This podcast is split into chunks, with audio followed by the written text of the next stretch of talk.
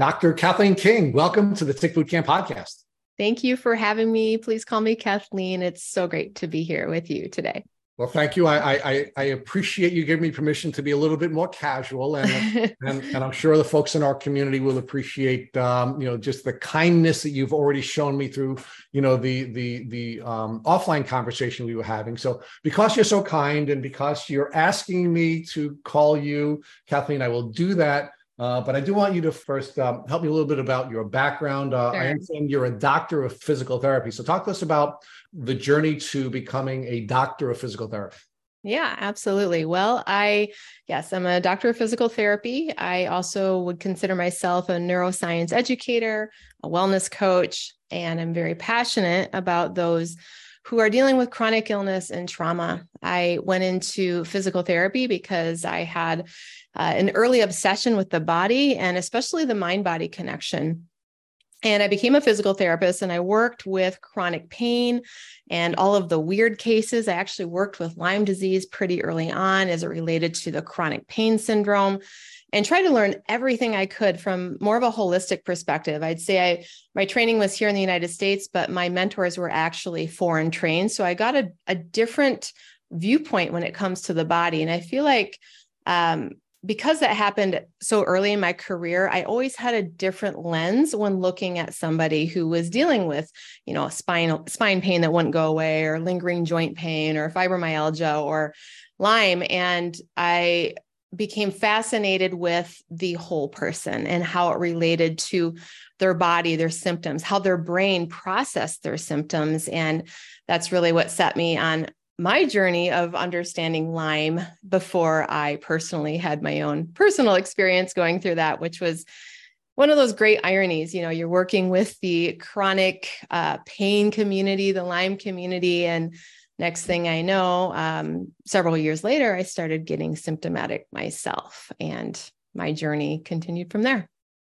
All right, so uh, I, I, do want to only because I think it's it's it's nice to transition to it. One one of the challenges that we here here have at Tick Boot Camp is that our acute care medical system has become so specialized, and the prism through which so many of these medical professionals are looking through is so narrow that they're not treating the whole person. In many cases, they can't diagnose um, Lyme disease because they're not looking at the whole person. So, talk about how your training was different than some of the allopathic professionals and why that has put you in a position where um, you can see what can't be seen in many mm-hmm. cases. And, and, and again, I'll share with our listeners the brilliant Dr. Tanya uh, Dempsey shared with us when we interviewed her that uh, that many many of her patients had Lyme disease, and it wasn't until she had gone to a seminar with Dr. Richard Horowitz and started to get some of the frameworks that Dr. Horowitz had given to her that she couldn't even see the disease. And then it opened up to her, and she's now one of the top Lyme literate medical doctors in the country.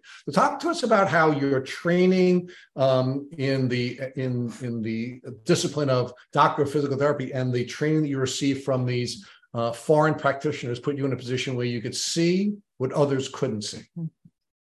I feel so fortunate that I had the mentors I did because I graduated physical therapy school and I wasn't told to use the typical modalities of ultrasound and TENS and all of the little machines we use. I was taught to help people connect to their body through breath work, through um, presencing, even slight meditation, and to become aware of how their brain was processing their situation, specifically their pain and because of that initial training of what is the mind what is the brain to body signaling that's happening even if it's uh, post knee surgery for example what is the brain to body connection after that knee surgery that might be keeping people in a chronic pain loop? And so i immediately early on in my journey always help clients not just uh, understand their diagnoses or exercises that might be helpful, but to help them gain a mastery of consciousness regarding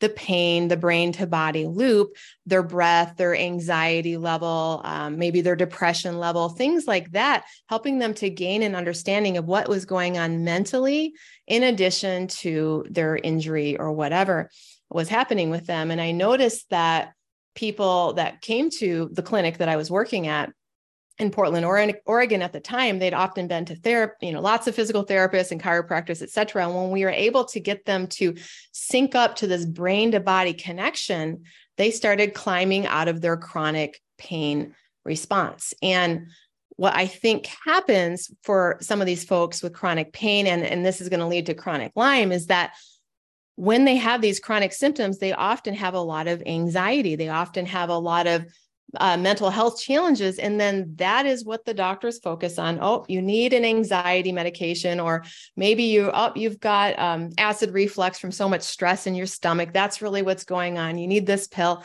And they miss the underlying driver that is contributing to this chronic stress response, to the chronic digestive upsets. And so for me, that's exactly what happened. I didn't get a Lyme diagnosis for many years because just like um, with some of these other conditions I work with, with Lyme, we often have these other symptoms that pop up first. It might be like uh, weird brain fog or like vision impairment or maybe a weird digestive thing. And people don't have Lyme on their radar.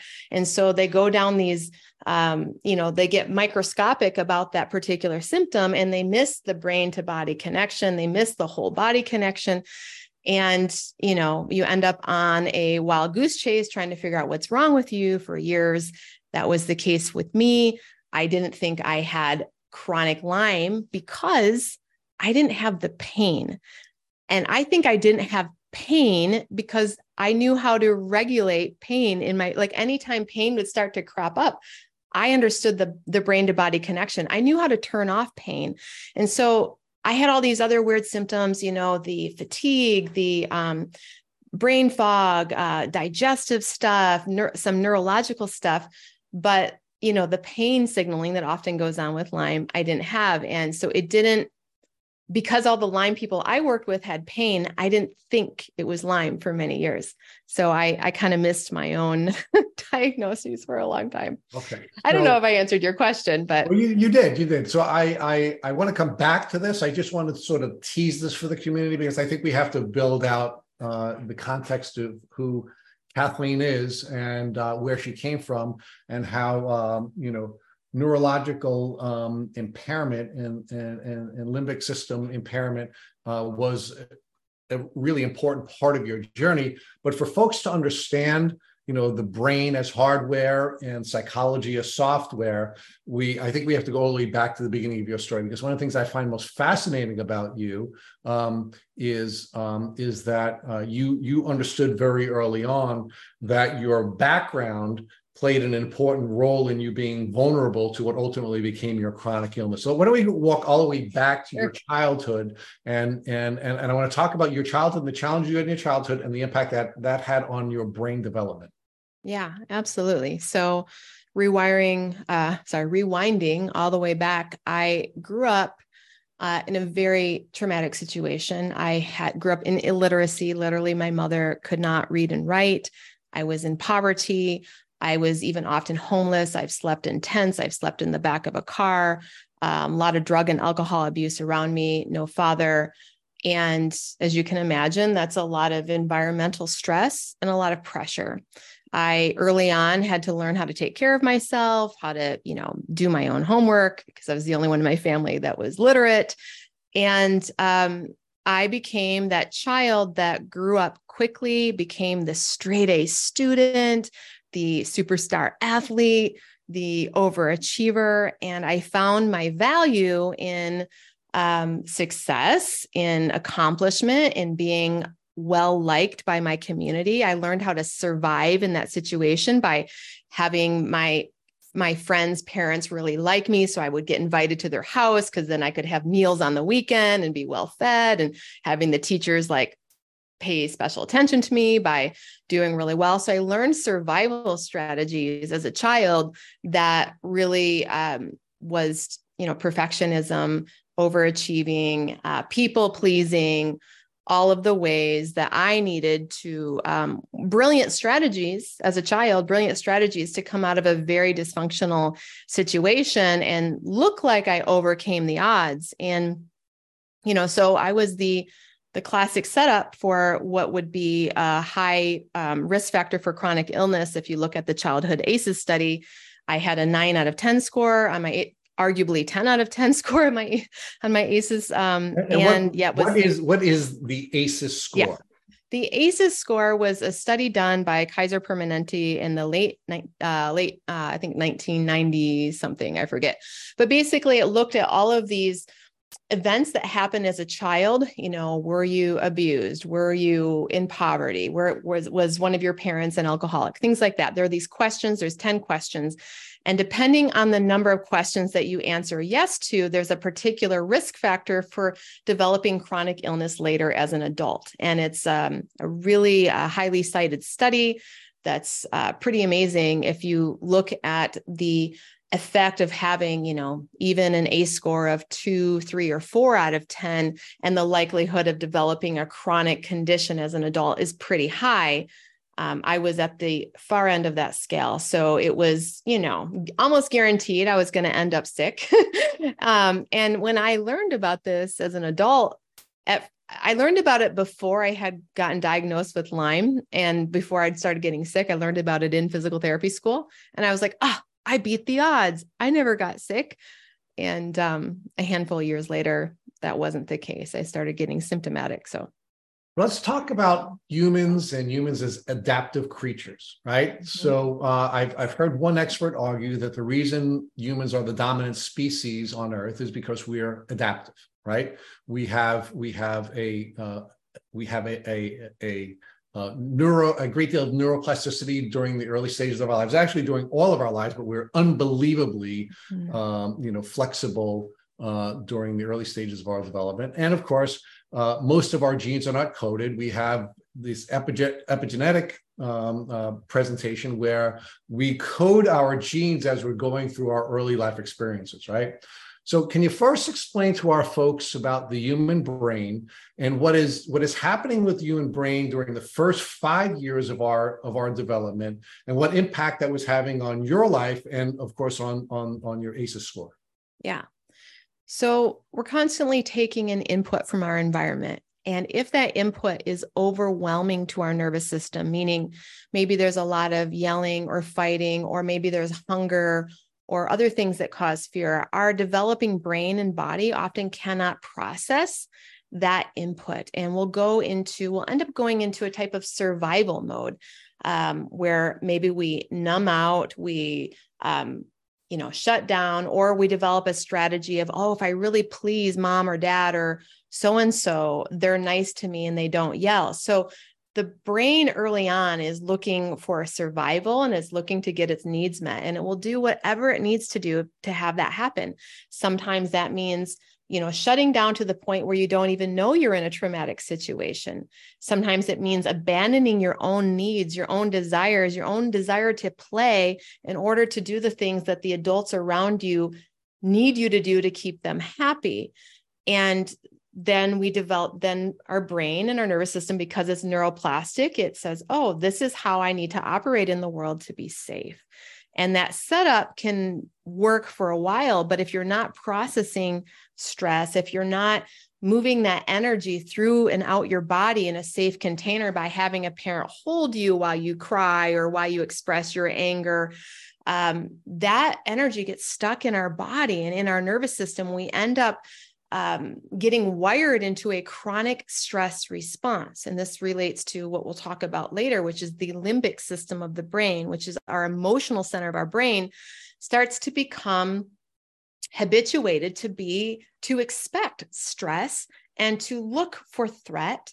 And for a while, it can look very functional in that it says, oh, let's achieve, let's people please, let's do all of these things. But underneath all of that, is a dysfunction is a is a situation where your limbic system is never able to fully calm you down or help you go into a parasympathetic rest and digest mode you're in a sympathetic high functioning high achieving mode often when you grow up in this situation and your nervous system gets habituated to it.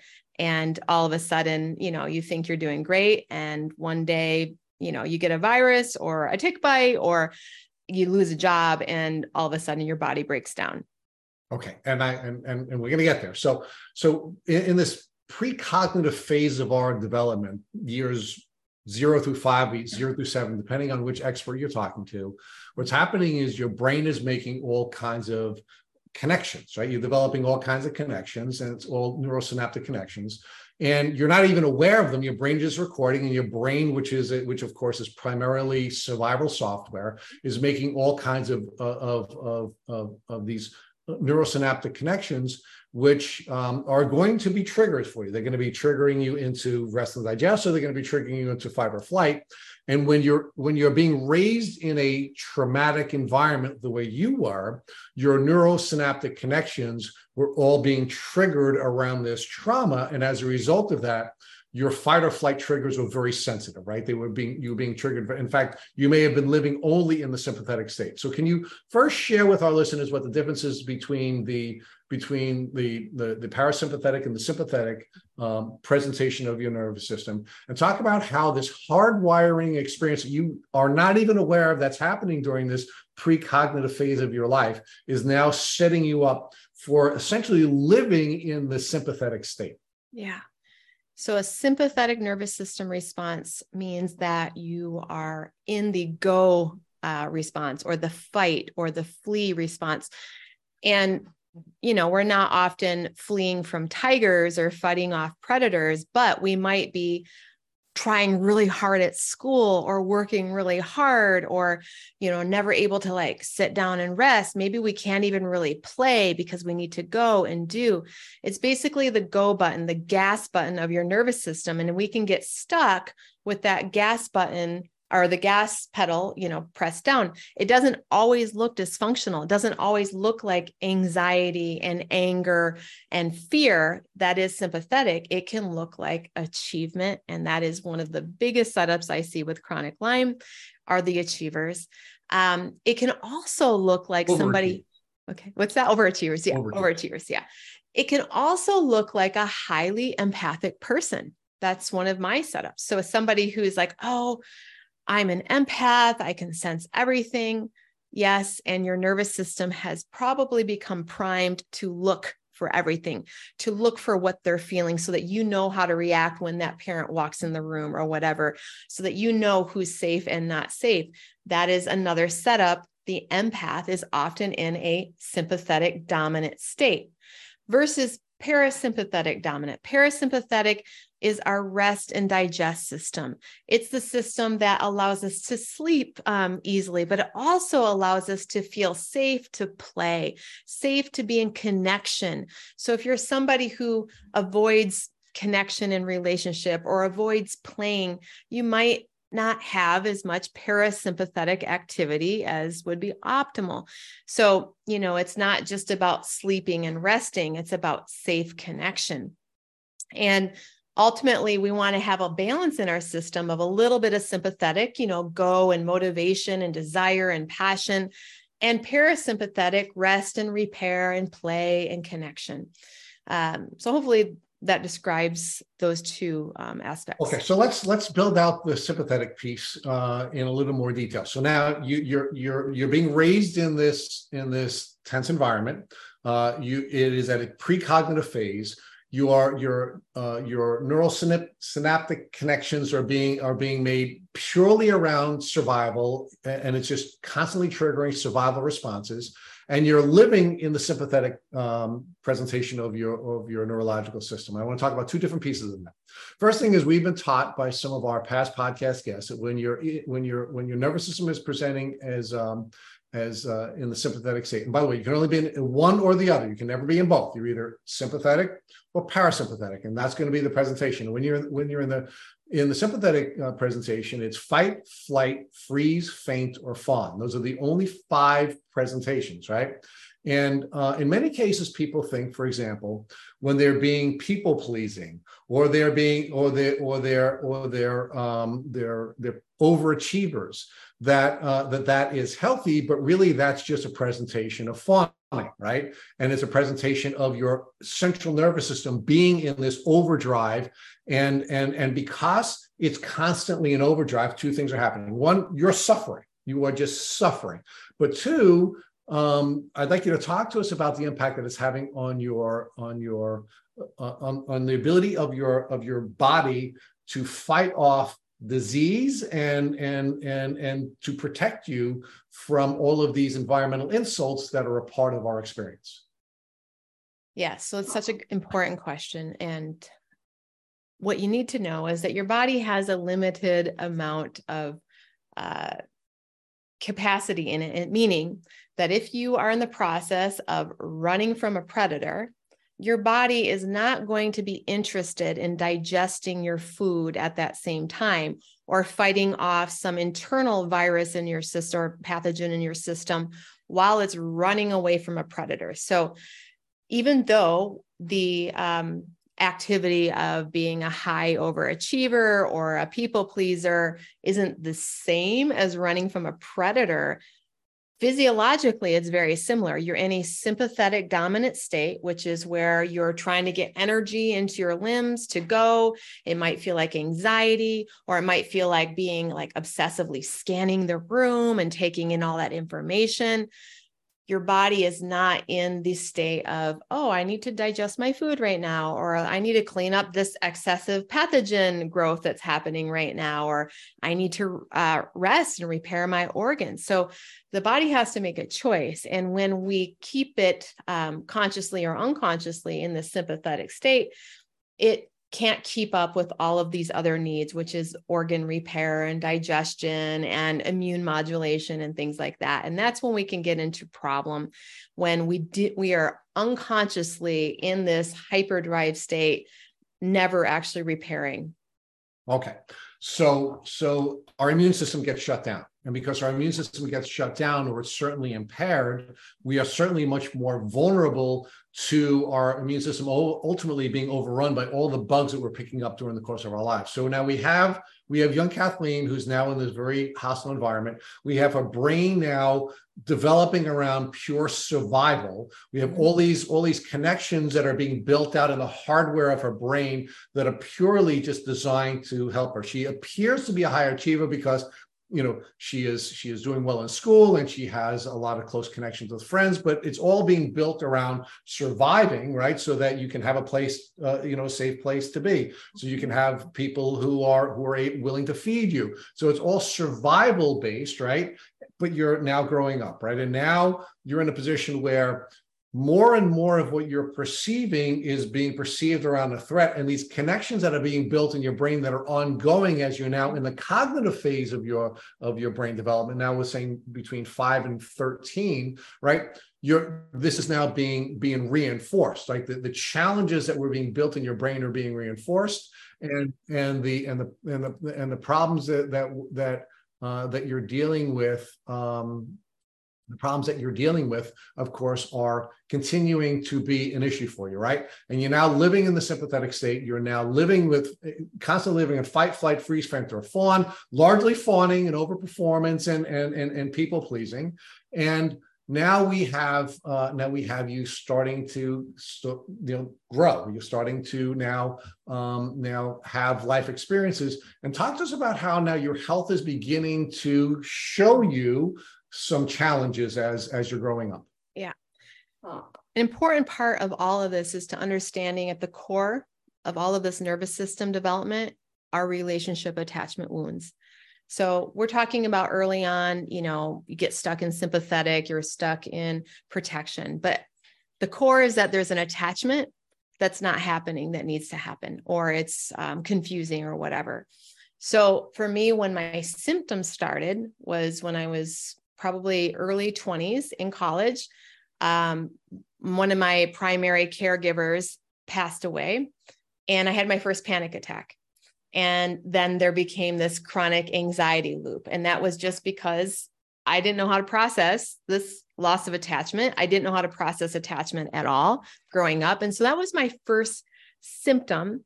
Shortly after that, I got into my first serious relationship. And then I traveled to South America and I got my first uh, immune insult, which was a parasite. And I was having relationship difficulties, a lot of stress. Um, you know, I, of course, I attracted a nice avoidant attachment style, and I was an anxious attachment style. So I'm in this stress state. I you know, contract a parasite and I am in you know this vigilant place i'm in a foreign country i'm you know hyper aware i'm already like that anyway and that was my perfect setup to have my immune system not have the capacity to find and locate the pathogen that I was exposed to and appropriately respond. I couldn't respond. And so that pathogenic load grew. Uh, six weeks later, I was hospitalized in South America with massive parasite infection, flown back to the States. And that was really the beginning of the down the downturn for me. Um, started with a parasite digestive issue and relationship wounding rearing its ugly head. Um, I tried to keep working. You know, I just you know started my career, and so I was working a lot with a nice gut infection. But I'm young enough so I can handle it, and freaking out about my relationship constantly. so over a period of a handful of years there became uh, fatigue. I also had tick bites along in this time. I travel, I'm from Northern Michigan. I travel home. Which tick bite was the one? I have no idea. Um, also was living in mold in Northwest Portland. So I had the parasite, the relationship, the tick bite, the mold, uh, tested positive for chronic, uh, you know, viral stuff and I slowly just couldn't keep up the function that I had built up in my previous years. And okay. over time, I and, stopped and, working. And Cathleen, at the same time, um, you have a you have a neurological system that was built around keeping you safe in a hostile environment, mm-hmm. uh, and you had all of these other things that you were picking up during the course of your life, whether they be social um, challenges because of relationships, and the bugs that we all pick up during the course of our lives. You, of course, going to a foreign country and probably picking up a bug you might not have come in contact with had you been stateside. Um, and but you're picking up other bugs. You're getting tick bites, and it's generally not the one bite, but mm-hmm. during the course of your life, you kept up picking up more and more bugs, and we don't know what was being spit into you by each one of the tick bites and what combination was coming in. But ultimately, what was happening is your immune system got overwhelmed, in part because of all the bugs you were harboring, in part because of environmental insults such as mold, in part because of uh, of, of, of social stresses, and you just didn't have from your ACEs score you now know you didn't have a central nervous presentation that would allow your immune system to function at a high level. And that whole thing came together and you crashed. Yeah i had the perfect setup and you know you could have predicted that pretty easily that eventually that was going to happen. I didn't know how to rest. I didn't know how to chill out. I didn't know how to have a harmonious relationship I didn't know how to really play um, unless it was like really intense. You know, I was also an intense athlete and I didn't know how to give my nervous system that down time it needed to process uh, parasites, to process emotional wounding in relationships, to detoxify from the mold. I didn't have the personality for it. I didn't have the lifestyle. I didn't have the training or the awareness. And yeah, so I want to talk about one more piece before Matt takes you through your diagnosis, and that is sleep. Right. One thing that happens when we we are living in this um, the sympathetic presentation of our nervous system is that we can't sleep. And sleep mm-hmm. is really important because what's happening, of course, from the hardware standpoint, were these neural synaptic connections that um, unfortunately were all hardwired into your brain in you know in in the survival mode the way that we change that matrix in our brain over time, of course, is getting good sleep and allowing our brain to process all of the information that we are gathering during the course of the day so that we can rewire our brain so that it will serve us rather than not serving us, how we can overcome the challenges that were associated with growing up in that in that intense environment that you had grown up in mm-hmm. but because you were always presented in you were living your life in fight or flight because you were constantly in everything you were doing in overdrive you now were having struggles with making the changes that could ordinarily come across as rewiring your brain. So can you talk to us about how how this loop that you were in were just making your your your connections more and more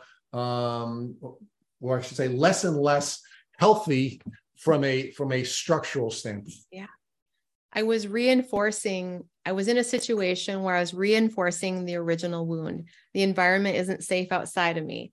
Mold, South America, relationship.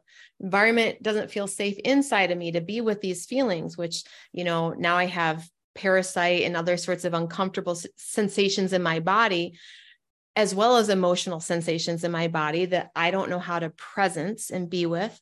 So the limbic system of the brain is like outside is scary, inside is scary, life is scary. And trying to sleep when your limbic system is perceiving the out, outer world and the inner world in that place is very difficult. Um, and so, like most people, I developed severe insomnia patterns. Um, that was one of my earliest symptoms. And um, you know the body couldn't repair itself. And I didn't know at the time how to hack my limbic system to get it out of this threat mode. I was so, you know, I was like, I had real threats. I had mold, I had this, I had relationship. I didn't realize that I was going to have to find a way to hack this myself to turn off that threat response because I was non responsive to medications. I mean, they threw everything at me, all the anxiety, all the sleep stuff. And then I was a real mess because you know how that is when you get addicted to benzos and all that kind of stuff. I was a hot mess for many years and I didn't know how to get out of it. I didn't know how to turn off the threat response in my brain. So before I turn you over to Matt to go through your your diagnosis and killing me, Rich. Well, I have one more. I have to ask one more question. I'm sorry, Matt. It is your turn, but uh, I know you. I, I know you. You're, you're very jealous that I've been spending so much time with Cathleen without you. Uh, but uh, can you define the limbic system for us and and how the system works? I know that's something we, we are going to build out in a little more detail later on. But you you've mentioned it a couple of times, and just for our listeners who are not familiar with the system, can you just yeah. give them a, an outline of the structural yeah. process? The limbic system, simply put, is your emotional processing center of your brain. There's a lot of structures to it, but the main structures that we often talk about are the amygdala. It's often called the fear center of the brain. It's looking and constantly making associations based on your past memories. Um, is this safe or not safe? It uh, it works alongside your hippocampus, which is your memory processing center. So your limbic system is constantly making associations. Are dogs safe or are they not safe? Oh, I got bit by a dog at age two. I might have a limbic system that's afraid of a dog for years because it's decided that dogs cause pain. Um, other people might have grown up with a dog and had a great experience, and their limbic system never tags a dog as a threat. So the limbic system, when it comes to dogs for the next person, says that's safe. And so the limbic system is a very subjective system. It's going to be different from person to person. And that's really important. And that's why we have to have compassion with each other when someone's limbic system is activated and having a terrible response and the other person's like what are you talking about? This is fine. It's one big association center of the brain that's very subjective based on our past. Right. So so the so the amygdala is our smoke alarm right? It, it, yeah. is, it is what triggers it was triggers us to now go through this fight or flight pattern right? The smoke alarm goes off and then we have the hpa axis uh, where you talk about the hippocampus and, and what role that plays. And, and then we have the pituitary gland, which is now going to be injecting all the chemicals. And then we're going to have, yeah. you know, adrenals who are going to, uh, you know, going to be shooting uh, uh, adrenaline based on our cortisol receptors, right? And we have this, we get into this place where where our cortisol receptors uh, ultimately become very much like somebody who has um, has diabetes, where where you know you you you are now you know your your your your, your receptors are re- retarded, and as a result of that, you have all of this adrenaline floating through your system and floating through your system, and you're in this hyper vigilant experience where you're just either vi- you have a hair trigger uh, sensitive um, you know, response to fight or flight, or you're just living in fight or flight. Yeah. All of this, or much of this, is built into your brain with the hardware that was developed during the first five years of your life. Yeah, and I want to say that some people get so habituated to this chronic cortisol state that their cells um, become very good at uptaking cortisol from the bloodstream. And so you might not even feel anxiety. It might be a normal feeling to be in a high amount of stress, and you might feel fine because your cells have habituated to, to that much cortisol running through your bloodstream and you might be the person that says no i'm not in any stress. I i feel fine when actually you've been in a chronic stress response for so long that it's now normal. It's normal to be in that fight or flight. Does that mean you're addicted to stress? I'm sorry rich i had to jump yeah, in. Because i am hearing you can become addicted to stress and become in this chronic stress state and think it's normal when it's not right? Yeah yeah and your cells have developed so much so many receptors to uptake cortisol out of the bloodstream. It doesn't even look like you don't even feel like it's a problem because you're just now and that was me. I was a machine for cortisol.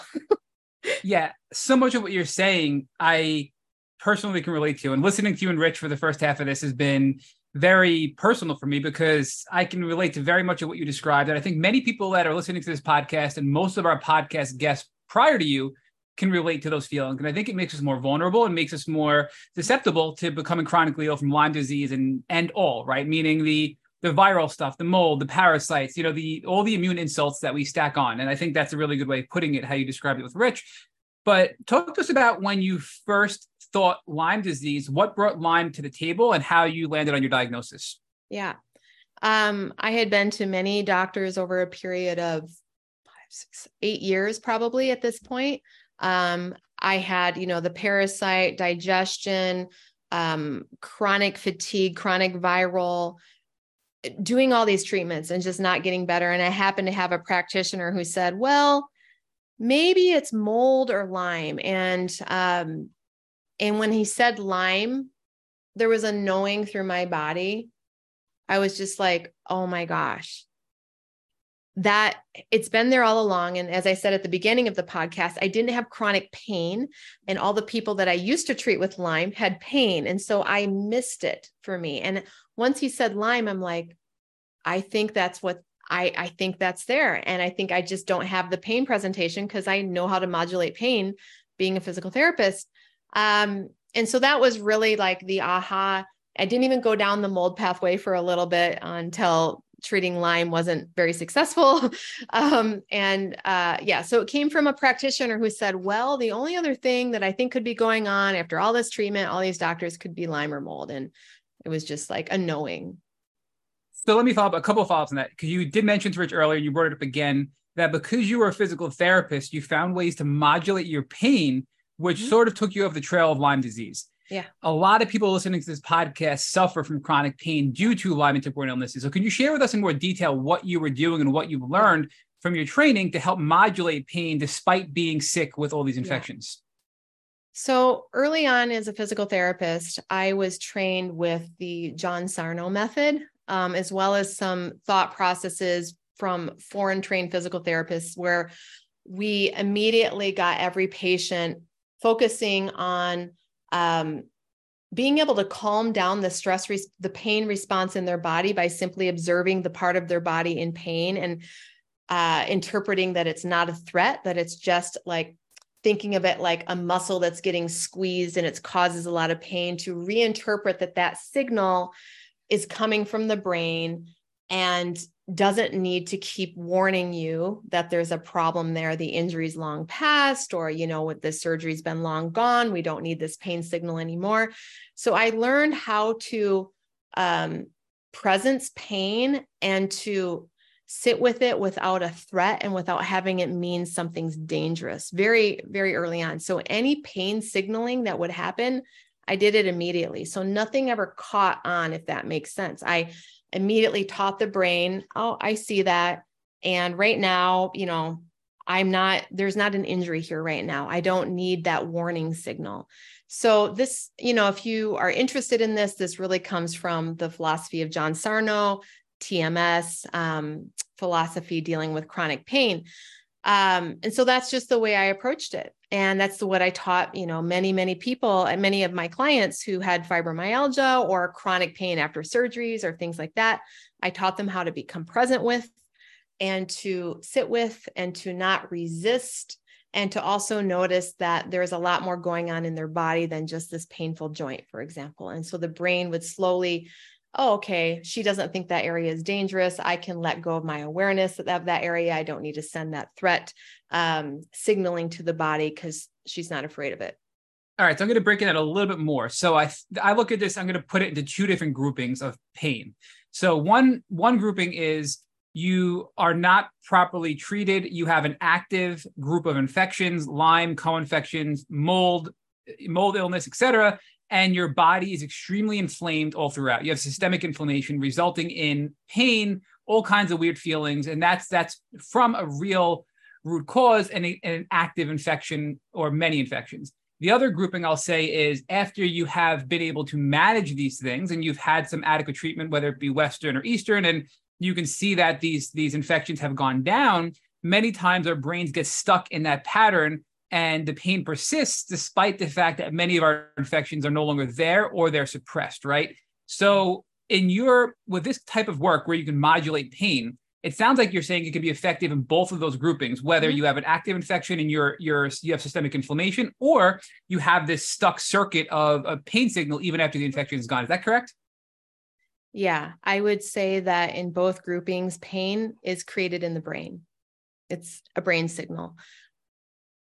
Initially, that those initial signals as inflammation starting to rise, and you haven't had the opportunity to catch up with the brain and say, I hear this, I see this, you know, you may have ramp, you may have pain that starts to increase. And I'm not saying that you can always get rid of pain, but what you can do is learn to presence pain where the threat of it is lower so it doesn't get um, so severe or it's even something that maybe is there but you're able to live with because you've learned how to teach the brain that it's not going to take up all the real estate of your awareness. So i want to be careful in that just because you're not able to get rid of your pain doesn't mean you've failed at this method. How can you modulate what this signal means so that your brain allows you to also focus on your life while maybe having a chronic pain aspect uh, or response somewhere in the body. But yes, in both cases, pain is in the brain. You can work with the brain and you can teach your brain a different perception and a different way of signaling over time. So I think is another way to say it that the pain is sort of cyclical and it'll amplify. So the more pain you have, your body responds, your emotions respond, your hormones respond, mm-hmm. and it amplifies. And then as you continue to respond to that, it gets worse and worse yeah. and worse. And then it persists and it persists and it persists. But if we respond accordingly, we can stop the perpetuation and even make it where it can be more manageable, despite that we have an active infection. I think it's is that exactly. am I saying that correctly? Yeah, yeah, okay. exactly. So we have some control of both the pain and our response to our life, even if the pain is still there. And that's through this these these biohacks if you will of the yep. of the limbic system and of your processing. Well i know i'm sure you guys discussed it. I do apologize for being i was on for quite a while but i was about 30 minutes late but i was listening while driving home late from work. But i know i just want to put out there again we're going to get to this that you do have primal trust. There's a ton of programs you have that can help people with this. So we'll get to that later on. But if you're listening stay tuned, stick with it because you Cathleen has this primal trust program that could help many people. It has helped many of our, our close friends and our guests, including our last guest that we had on the podcast, who actually refers to you all the time and is a huge advocate of yours, Dr. Ashley Beckman. So she she sung your praises as well. So just have to put that out there. But on this topic of pain, I just want to because this is a really common theme theme we see, right? So the good news is that even if you have an active infection and you're struggling, you can't get that Bartonella down or whatever it may be. That's, mm-hmm. that's something we hear a lot we can help with these techniques. We can help with these modulating of pain techniques, with these brain rewiring techniques, with the hacking ourself techniques. But you you were able to curb it early on because you were a physical therapist and you had these techniques. If I'm if I'm somebody listening to this podcast and I'm in that cycle, I'm a year into chronic mm-hmm. pain. Can these tools still help them even though they're a year in and you caught it so early on because you were yeah. you were lucky enough to have this background, Cathleen? Absolutely. The good news is that the brain is very neuroplastic and you're a conscious creative being that has agency over your focus point. And the more that you retrain your focus point in specific ways, and you're going to learn the ways of, you know, what do I focus on if I've got chronic pain? There's a ton of material out there. The brain is plastic, and you can change how the brain is perceiving and sending signaling to the body um, with with with repetitive practice of, of, of various focusing exercises. All right. So one question, one more question before we get on to your your Lyme journey, your diagnosis, your treatment, and then the mold and all that stuff is many people listening to this podcast can relate to the fight or flight feeling. And if and the more we become in tune with this, the more we can sense it kicking in and we can sense ourselves building up. What is a, a very simple technique you can recommend to our listeners that if they feel themselves getting kicked into fight or flight, or there's a trigger, whether mm-hmm. it be an external, you know, an emotional trigger or a physical trigger or a pain trigger or whatever it may be. We, we all have different triggers. What's a very simple technique we can all do to help modulate our nervous system and bring ourselves back into that rest and digest state that we can all implement in our daily lives? Good question. So, our threat mechanism is usually pers- remembering something in the past. So, it's a memory that's coming up that's scaring us or there's something in the future that we're afraid of. So it's a past and future mechanism. So if you listen to any like, you know, spiritual teacher, yoga teacher, nervous system teacher, the whole, all of the techniques are about coming into the present moment and showing your limbic system what this current environment is like in this present moment. Is there a threat in this present moment? There might be a symptom that you don't like and you don't know what it means. And your job is in this present moment, I have this symptom. I don't like it. I don't know what it means, but I'm looking around and I'm noticing that I'm in a safe room right now, or I've, I've got this beautiful yard I could go sit in and look at this bird. I can pet my dog. I can play a game with my child. And you show the limbic system that in this moment, even though you have things out of your control, you are alive. You have things around you you can connect with, hopefully. Now, I know some people are in environments that you know maybe they need to get into a safe environment to be able to do this and i want to be respectful for that because there are people out there that are in you know pretty um, terrible environments or in terrible homes. So I, i'm i'm i don't want to say that this is always easy. So number one getting into physical safety and getting resource. But once you've got those things i had to orient to the present moment again and again and again and teach my brain how to do that I didn't know how to do that. Why? Because as a child, my present moment environment was not good. It wasn't fun. I didn't have, I didn't know how to find safety as a child in my present moment environment, but I'm all grown up now and I can take myself outside if I don't like what's going on inside myself. I can go um, color or, or get, or do some drawing or something. I can resource myself in this present moment. And the more that we train the limbic system, yes, we have this thing and I don't like it, or the future is unknown, but in this present moment, I have this resource. I have my breath. I have um, a, a favorite show I can watch. I have a child I can play with, whatever it might be. So, present moment awareness in very creative ways, again and again and again, is the nutshell of how to start hacking that um, limbic system response. I love that answer. And we're going to get deeper into that. But I want to go back to your Lyme journey because we got to go through your, your, your story here. But okay. we are going to come back and focus more on that stuff because we are fascinated by that topic. So talk to us about your, you talked about Lyme, you talked about mold, you resonated with Lyme, you realized that's probably it. Did you get tested? If so, what lab mm-hmm. and what were the results? Was it just Lyme yeah. or were there co-infections involved too? Yeah, I got tested through IGeneX and I had lots of co-infections. I had Lyme. I had, you know, lots of the the, the big list, you know, even the HH, you know, I don't even remember all of them, but the doctor is like, of HLA-DR, well, the the mold one. The, um, the I did the I I don't remember the mold test, which one I had at the time, but definitely the mold, the Lyme, the co-infection, the like um the mycoplasma, the you know all the things that we Bartonella, get. Babesia, oh, yeah, Bartonella, all, right? Babesia. Yeah. I remember just like how is this possible? Like what's wrong with my body? How can i have this list? You know and then there's the parasites like oh you've got this and this and this and this and i'm like what? Like what's wrong with me? What's wrong with me? It was so confusing and i felt like everything they tested for was positive and then i'm like are these tests like broken? Like how can how is this possible? Um yeah so i had a lot of stuff uh, as far as infection. I had um, other things endocrine issues thyroid issues um, and you know the detox. Oh the gene test that's always fun too when they say oh you won the unlucky lottery of the gene pool you can't detox this you know all that i had that set up you know the mold genes the gluten genes the mthfr the sulfur stuff, you know. So I was that person that felt like I was one big curse, right? And I'm sure that um, a lot of people relate to this because I, you know, I, I hear that from a lot. Well, you know, I I can't fight this as well because I have these genes, and yeah, it it sucks when you get all of that piled on and yet you're supposed to feel hopeful and positive and you know, and yet you're being given this sentence that says your body is, you know, dumb and it can't detoxify.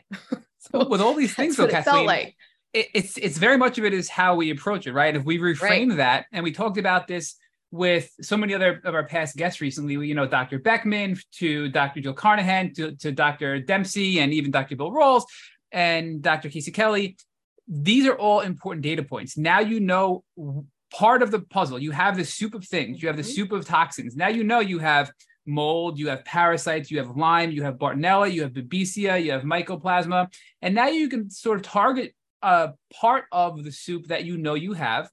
You also know your genetic weaknesses which are not the end of the world, right? Through dietary means, yeah. through nervous system means, et cetera, you have the ability to now target those and overcome them through dietary changes, supplements, et cetera, lifestyle changes, et cetera. And through the, that knowledge, you can become even stronger and expedite your healing journey, I feel like, right? So I'm kind of looking at it from a different angle and everyone's like, Matt, yeah. this journey sucks. How are you taking a positive view? But the more, yeah. the more you know, the more data you have, you can make data driven decisions. And I think that's the other opposing viewpoint to this, right? Yes. And I couldn't see that at the time for a while. Like many of your listeners, you just feel like you're screwed, right? And sometimes certain doctors aren't so helpful in that in the way they deliver the information or they make you feel like, you know, you're screwed. And that was my case. And maybe it was because it was, you know, almost 10 years ago where I was getting these diagnoses. And, you know, at the time, the genetics was the big thing and it was a big, you're screwed um, thing to me. Um, but now we have so much more information on all of that. Um, but I definitely went through the poor me, why me, this isn't fair, this sucks, and I'm screwed phase for sure. So now that you have all these diagnoses, what is your doctor that you're working with at the time telling you to treat all of these things that you have, the Lyme, the co-infections, et cetera? Yeah. So of course they wanted to immediately go into antibiotics, but another one of my I'm screwed things is I'm allergic to almost every strain of antibiotics besides um, uh, doxy. But I didn't want to take, I didn't even know at the time because I, I was the kid who had all the reactions to all the antibiotics. So I couldn't do penicillin and sulfa and this and that. So the, you know, it was one more like, oh, we would do antibiotics, but you can't. And and I'm I'm kind of glad that I didn't get put into that route, to be honest, because I think I wouldn't have handled it very well. Um, so he was like, we're going to have to start with herbs and detox um, stuff. And of course, I was the person that couldn't tolerate a drop of cat's claw or a drop of Byron white formulas. I couldn't do homeopathics very well. I was so sensitive and so shut down. I now know I was in severe cell danger response, and that's something I teach a lot of people about that I couldn't tolerate a lot of treatment. So we kept trying you know, thing after thing. And I just would herx and get more neurotoxic and sicker. And it was a long journey of trying a lot of different things. Um, is cell danger response, is that basically you're not able to detox? Is that what that means? Or is that something different? Cell danger response basically means that the threat mechanism, all the way down to the cellular level, is such that your mitochondria energy is being used used for protection. So you're not detoxifying and you're also sending signals. It's not that you don't have energy, you're using your energy to send signals to the rest of the body saying, hey, we're in a threat. Everybody clamp down. There's a war out there.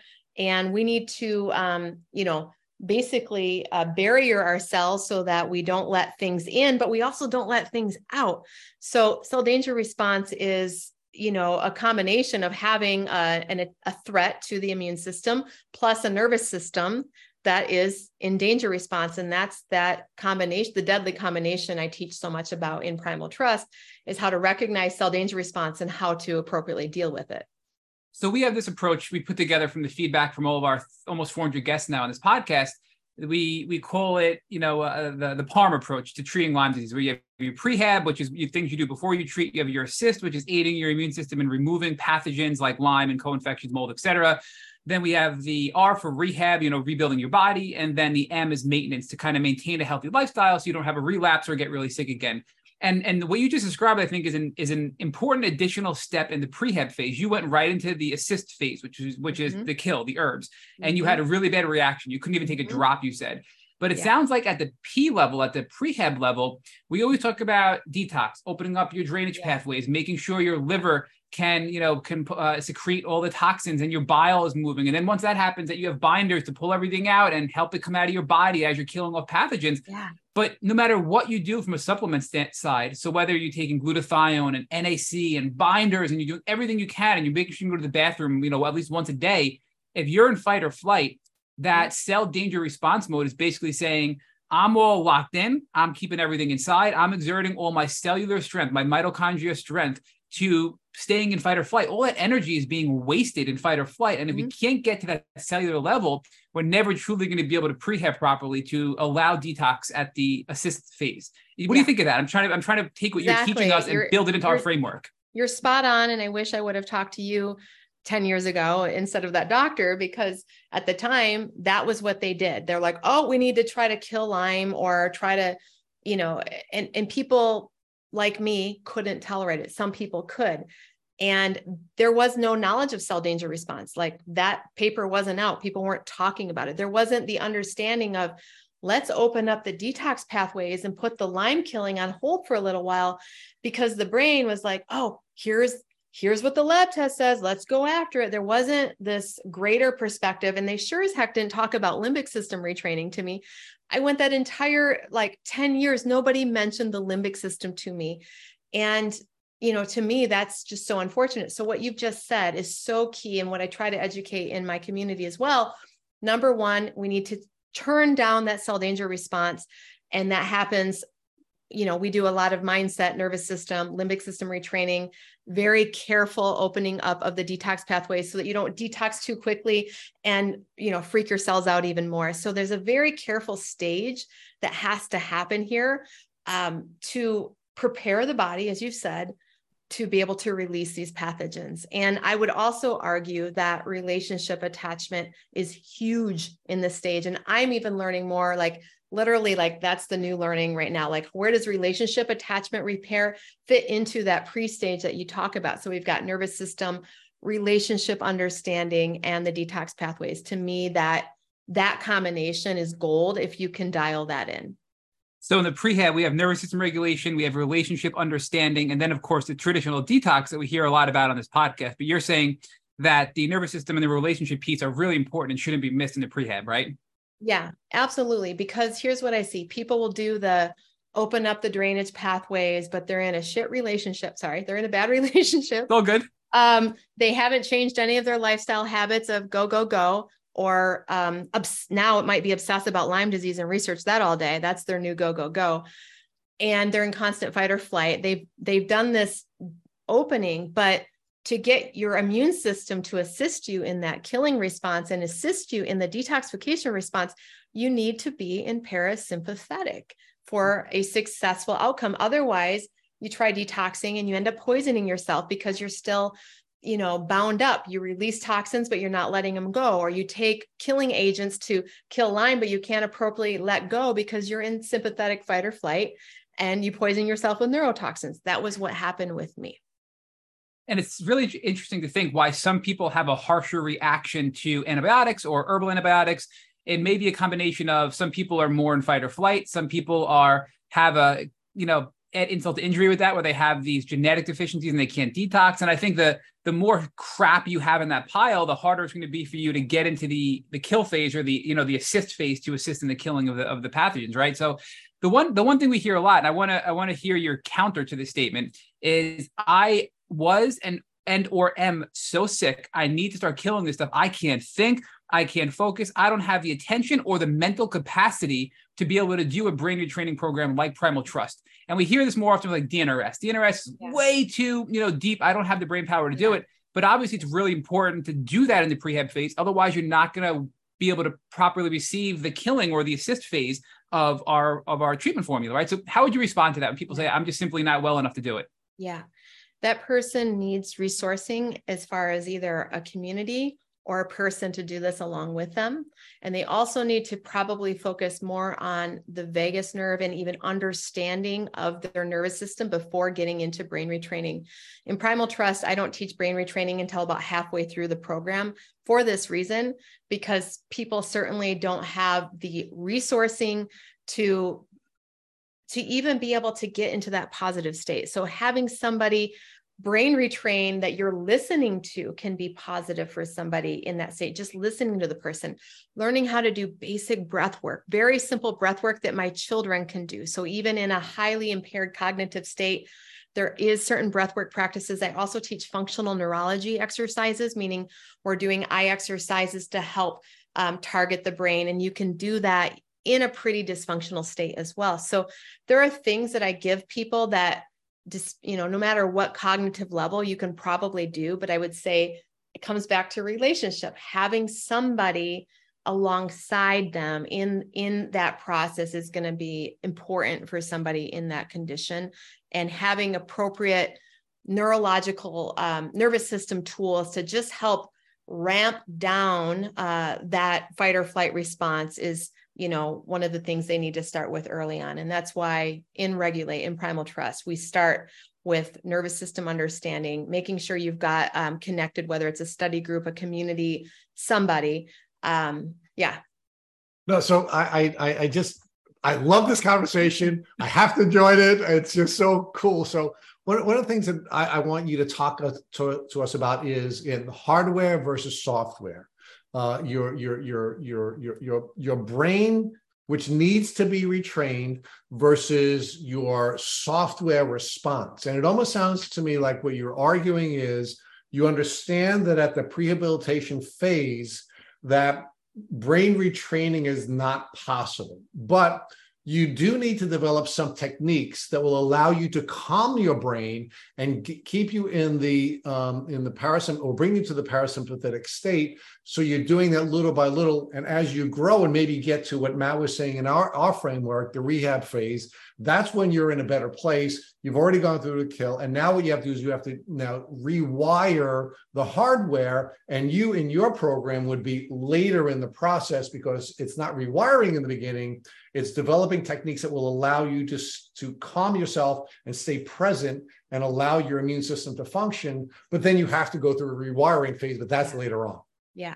Some people can do it in that early phase. It depends on your upbringing. Some people can do brain retraining right away, even if they're, it, they just have, they have the personality for it. So I want to say that not, it's some people can right away brain retrain and do the nervous system work. But I still don't like teaching brain retraining right away because I think that if you're doing it with this obsessive fix it focus, need to kill, need to brain retrain, and you haven't learned how to just simply breathe and be with yep. your body that's sick and hold some space for it, your brain retraining approach is going to be with the approach of a sympathetic overdrive, need to fix myself. And that's what I see in some of these other programs. They go into brain retraining with a sympathetic approach. They haven't even learned how to hold space with compassion for some of their symptoms and breathe with themselves so that when they do the brain retraining, it's done from a more regulated state, from more of an inner adult state that can hold space for them and do the brain retraining. Does that make sense?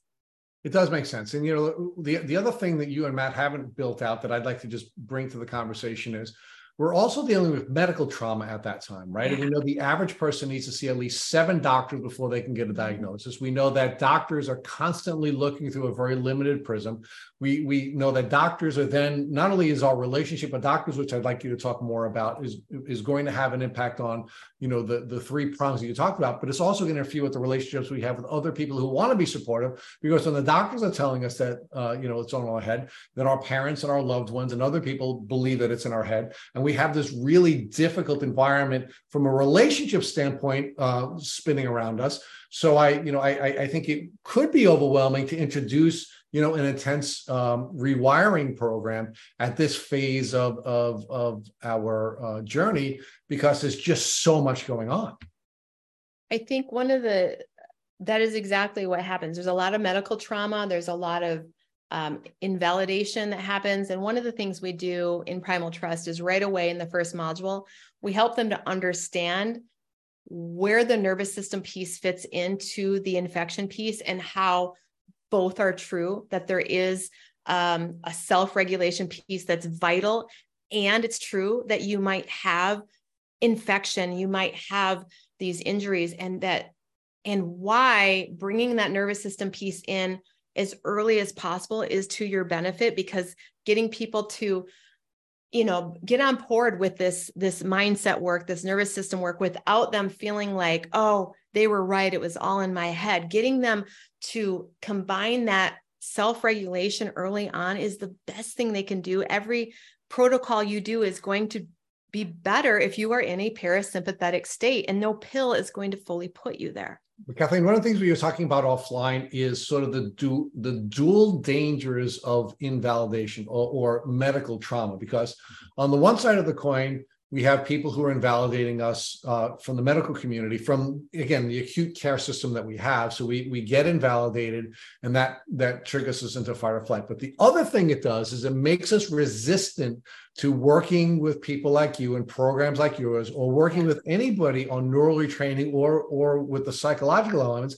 because you think you're validating the people yeah. who said it's yeah. all in your head right so yeah. we have this dual danger that comes together and we get into a position where although we need to be working with mental health professionals and in a mental health program even though we need to be doing that very early in our journey while we're working with the other medical professionals we're working with we become resistant to doing it because we think we're validating the invalidation.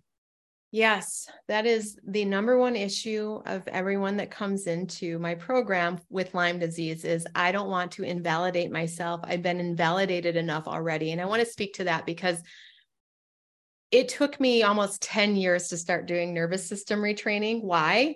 because I didn't want to invalidate my experience as well. So I'm the first one to say I was incredibly resistant to using the tools that I would give people for chronic pain to me who had Lyme disease. I oh, I was angry. I had a therapist at one point that said, you know, I think a lot of your Lyme symptoms would get better if you would do nervous system work. And I was like, a big hell no.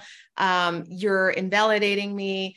Um, so I just want to say I am that person. And so what I'm about to say to you, um, being that person, I'd like to save you the 10 years that it took me to decide to do this for myself.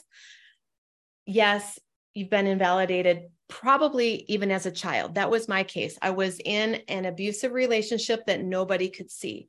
I looked perfect in that I had, you know, I was getting good grades. I was you know, seemed fine and like, oh, she's fine. Her home must be fine. Nobody knew. So I had that rage inside of me from the beginning that nobody sees that I'm suffering. Can't you see I'm suffering? Nobody could see it. I I couldn't prove it. It was invisible wounding. And that setup really makes it hard when we get an illness that's a match for that that is invalidated by the medical world. I was so invalidated. I was given so many anxiety um, prescriptions every time i went in. It's just anxiety. You need a counselor. Oh my gosh i know that rage. At the end of the day there's only one person who can help your parasympathetic nervous system come online it's not your doctor it's not a pill, it's you. You have to show up for you. You have to show up for that little girl, little boy inside of you where no one could show up and self soothe. I realized at some point I had to take the responsibility to do whatever I could to um, connect with my limbic system, to connect with my nervous system. And even though I had those doctors saying, see, it's all anxiety, there is a piece that was anxiety. You know what? And maybe it's like you're right. There's a component here where my immune system isn't operating as properly as it could because I have a chronic stress response that's not my fault that I was wired that way. But there are tools where I can start to learn how to turn that nervous system around. And I now see that it's just as important, if not more important, than any pill I put in my body, because I'm the only one that can truly turn on this switch of parasympathetic rest and digest. And I saw that truth and I had to own that truth and I had to swallow a big pill of humility to do it because my family, you know, and friends were invalidating me. But I wanted to be well and I wanted to give, I wanted to show up for that scared part of me, um, for the sick part of me in a way that I knew was, I knew I had an infection. I was going to have to validate me. And I had friends validating me at this point. I had you know other people rewiring that were validating me so i was being validated maybe not by my doctors maybe not by family members but i did have people who saw me at this point and i think that's why i was able to do it i was a, i was seen by enough people that said okay i'm seen and now i need to show up for myself in this way so I, I, I, want to challenge you a little bit on this because one of the things that you talked about is having to show humility or you know to swallow the pill of humility. And I don't think it's, um, I'm going to have to disagree with you on this point, and I don't think it's a lack of responsibility or, again, responding with ability.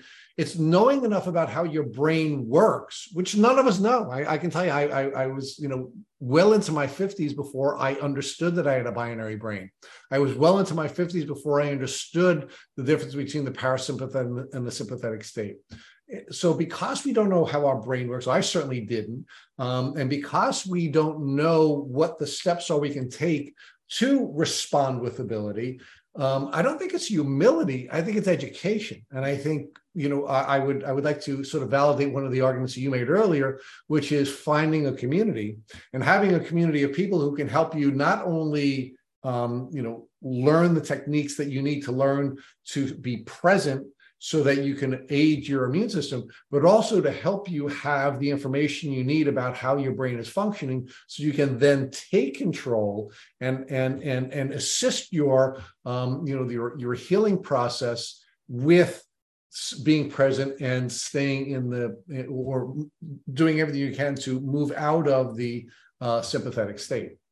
I think that's a very fair statement in that it does we it was the education of understanding how my nervous system was contributing to the inability of my immune system. And I'll say that there was a part of me that felt like it needed a part of me felt like it was humiliating in that experience. And that part of me exists even today. I can find a part of me that's still mad that that when the people would be like, you just need to calm down. There's a part of me that does feel humiliated that they were right. And that is present. And so I'm speaking to not the whole of me, but a part of me that um, I needed to.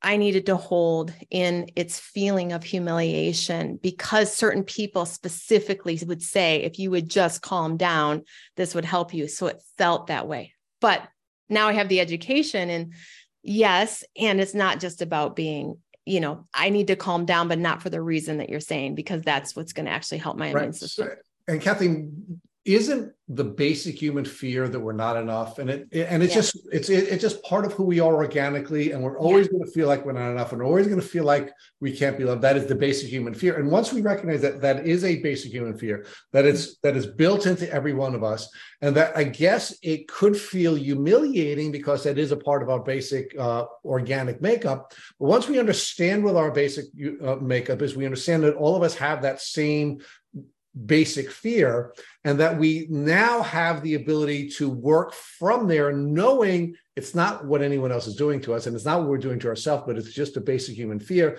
And we now have the ability to now learn about how our brain works and how our body works and how our brain and body work together and we and we we we become the stewards of this of this, um, you know, of this vessel that we are, which then lets us take the next step and, and make the spiritual connections that yeah. I love that you, you, you know, that you talk about in, in a lot of your work. And, and, and, and I do want us to talk a little bit about vibration and some of the work that you're doing there as well. Yeah. Yeah. I think you've really hit that. The whole piece here is that we now have the education and there's no shame in this process of working with our brain and nervous system as part of our treatment protocol and the part that we actually have the most empowerment and capacity to do because it does exactly what you just mentioned. It's changing our vibration. It's changing the patterns of it's not just about the nervous system. We can take this full quantum and it's changing our epigenetic switches. Um, it's changing our, our, our our electromagnetic field around us. It changes our families our relationship it's so and and that's what's so cool is what started as okay i need to calm you know activate my vagus nerve and calm down my limbic system becomes a pathway of regulating my entire family unit. Like how cool is that? I'm changing patterns in my ancestry here because of these tools of connecting my brain to my heart. It's and it becomes so much more fulfilling because it's beyond fighting lyme disease. It's i can connect with my child and this makes me teary i can connect with my child in a way that my mother never could connect with me because i've had to learn the skill i'm breaking generations and that's when this nervous system work becomes a passion. And, and this is how we now connect our, our physical body with our emotional body with our spiritual right? Because again we we we, we have a failure in our capacity to describe this. Our language causes us to segregate our spirit from our from our from our emotions and from our body but it's all one right? And and, and again you talked about you talked about um you know the cell danger response right? And of course our, our our mitochondria of course are creating energy and they're creating vibrations which are then all of our cells are collectively uh, you know um, creating the vibration. And we're either going to be tapping into the larger spirit um, with, with, in a healthy way, or we're going to be shut off from that because our brain and our our body are preventing us from connecting with your children, with other people, and and then with the larger spirit. And you know, in, in the way Matt and I would describe that as as traditional Christians with God. Yeah, yeah, exactly. Nobody likes to think about this Lyme journey being a source of spiritual awakening, but I'm sorry, it is. And it, and it is for almost anyone I talk to that have come through it. Um, it's a beautifully difficult, terrible journey in lots of different ways. There's, and it, and it does, it takes all of the human experiences all into one, the suffering, the beauty, the, the, the loneliness, the connection with God that can happen in the process. It, it's all of it. It's, it's all of it. And, um, and the nervous system work allows us to have that capacity for more of that connection, for more of that perspective to come in. And I would even argue when it comes down to mitochondria, our mitochondria, we're using our energy for protection or for thriving. And when we can get in touch with, when we can get our nervous system regulated and we get in touch with um, more of our purpose, our mission, our passion, our mitochondria start getting a different signal like, oh, I need this energy for this purpose, this mission. And when that switch happens, we start to switch out of cell danger response. I see it again and again with chronic fatigue syndrome, especially, you know, they're completely shut down, they're in protection. They've lost themselves. They they they got on the wrong path somewhere in their life. They start to connect their, to their nervous system. They start to remember who they are, what they love, connect with their source, and they're like, "Oh my gosh, this is what I want to do with my life." And when they get that aha, something happens all the way down to the cellular level. That mitochondria is like, oh, this is what I need energy for. I want to do that. And it's safe to do it now. And that's another big piece. It needs to feel safe to do it. That switch, when you witness that in somebody, it's amazing. And that's a miracle. It is a miracle, right? And, and because energy is going to do one of two things. We're either going to release our energy into the world where we can serve others, or it's going to be bottled up in us and it's going to eat us alive. It's going to be one or the other. And the the, the challenge with with with being in this state, and I love this um, you know this the cell danger response is all of the energy is staying in us. It's yeah. eating us alive. It's working against us. It's making us mm-hmm. so we can't detox. It's making us so that we can't heal. And it's certainly making us so we can't serve. And when we can't serve, we're not meeting our basic human needs because we are made to serve. And if we are not serving, we are not making, we are not meeting one of our very important basic human needs. And it makes it, in my view, very difficult, if not impossible, to heal if we're not serving. Yeah. 100%.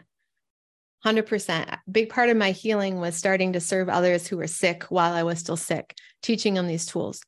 It it brought a life force through me that I hadn't had in years. I I had reason to have energy. Um, when I started feeling safe enough to mother again, there was another servicing, but I had to again find some safety there to serve in that way. Um, yeah, this is a huge topic and one that I'm so passionate about. I think that when we can get more science to connect the dots between cell danger response and that chronic fatigue shut down and tapping into our purpose, our serving, our passions, our living our values, and watching what can happen at a cellular level when there's enough safety in our environment to make that switch, I think that's going to be an amazing breakthrough in science. I want to tie two things together. I know Matt is almost jumping out of his chair because he has so much to ask you, but I, I do want to make one more connection because just, I just love this conversation we're having, right? We were talking about serving, right? And the importance of serving in order to be able to heal, right? Uh, but we have to be careful about who we're serving while we're on our healing journey, right? Yeah. Who we're serving with, because when we when we are serving in my view, what we should be doing is looking to the people who are not as far along as we are and trying to help people to get to where we are. But we have to be really careful that we're not trying to serve past where we are because we may be giving people bad advice and we may not be giving people the you know the the the help that they need. In fact we may be hurting them right? So can you talk to us about about the importance of serving and the importance of of, of helping others but making sure that we're doing that in a way that's not only healthy for us but it's healthy for the other people that we're serving?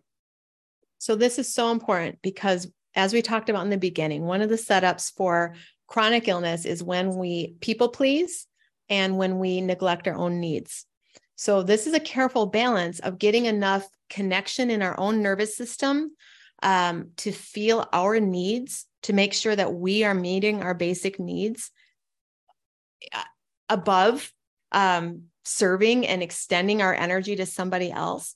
And when you and, and so i just want to make that point because we're talking about service but this doesn't mean going against your own capacity not meeting your needs and i find that for those who had this protection mechanism, it can be very difficult to get in touch with our needs and not end up in that helper role in an out of balance way. And in Primal Trust, one of the things we teach is how to presence ourselves so that we can get a part of our brain called our insula more online. Our insula is our connection to our gut instinct, to our needs, and to develop that brain to body communication of here's my needs, here's the energy I have, so that when, let's say, we're talking on the phone trying to help somebody, we sense, you know what, I have about two more minutes because I'm feeling tired of talking right now and I'm going to need to go rest. If we don't have that connection that our insula is picking up, we have exhausted ourselves with this conversation. We could go past that and, you know, kind of put ourselves into a fatigue state. So, service, yes, but with healthy self awareness, which comes through nervous system regulation, presencing, breath work, and getting that brain to body communication back online. Also, with relationship repair, where we we are better off and safer not pleasing that person if it means that it's to our detriment getting that conscious awareness of, oh, I'm going into please to my detriment. That's a pattern I've been in since I've been two, and I'm recognizing it. And I'm going to tell this person, you know what, I'm kind of going into pleaser mode, helper mode right now, and I'm going against myself. So I'm going to need to get off the phone call. Yeah, I think what so much of what you're describing here, Cathleen, is what we see as the missing parts of some other programs that we've evaluated. And you're bringing together the science, you're bringing together cells and mitochondria and energy and nervous system and brain pathways and, and hormones, and you're coupling that with your program, but also identifying it's it's all of the different pieces that have to come together to bring us into a healing state. And I, I think that the cell danger response term is really powerful because that takes the science from the, the core ground level and builds up into why your program is so powerful and why nervous system regulation and why brain rewiring is really going to be pivotal for allowing your body to be open to healing when you start to get on longer on in your journey, right? So I have to tell you, I am just you can probably tell we absolutely love you, Cathleen, right? So there's, there's no doubt about that. We think you're like amazing. So we're going to come back to this, but I don't want to I don't want to lose sight of your journey. So before I start rambling and geeking out with you even more, you, you tried to treat Lyme. You were super sensitive. You then realized you couldn't detox. You had to address all of these other core core things like your vagus nerve and do all that, and then get into brain rewiring. It sounds like you pivoted to mold after you had really not a lot of success treating Lyme because you were so sensitive to the treatment. So is that what happened? You then pivoted to mold after the Lyme treatment wasn't really working for you? Yeah. Yeah. I basically pivoted to binders and nervous system work. And that's really where I left it. I never went back treating Lyme. Um, do I still have Lyme in me? I haven't tested, probably. my function though is when this is what I say to people. They're like, "Oh, are you completely cured?" I'm like, "I have no idea, but what I know is that my function my function is there. And so I really focused on function and I focused on the things that seemed to really impact that, which was detoxing and nervous system work. Um, and, you know, let that be my focus point, mostly because I had so many years trying to kill this thing. Can I take supplements now? Yes, because, you know, I had COVID a handful of months ago and I can take herbs. I, I can take mouthfuls of tinctures now. So I'm obviously able to tolerate things. Um, and that's cool because now I know, okay, if I start going into a dip, I could take things. I can, I, I have that capacity now. And I never believed that before. Um, so I don't know. I just skipped a whole bunch of the story, but yeah, binders and nervous system work got me to a capacity where I can tolerate things. So before we geek out even more, is there anything else that you did besides the Primal Trust techniques, all the stuff you talked to us about, the vagus nerves, the brain rewiring, etc.?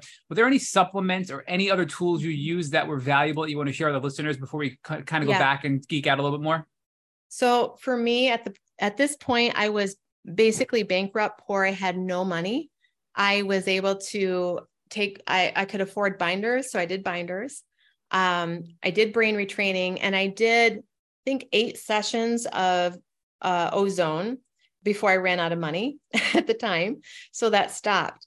Um, so honestly, it was primarily like nervous system work all day, every day, not all day, every day, but I did a lot of it because I wasn't working at the time and binders and detox stuff. Um, you know, I had my, my multivitamin, I had my adrenal, I did take like, um, the HPA adapt type stuff for a while there when I was working on coming out of anxiety.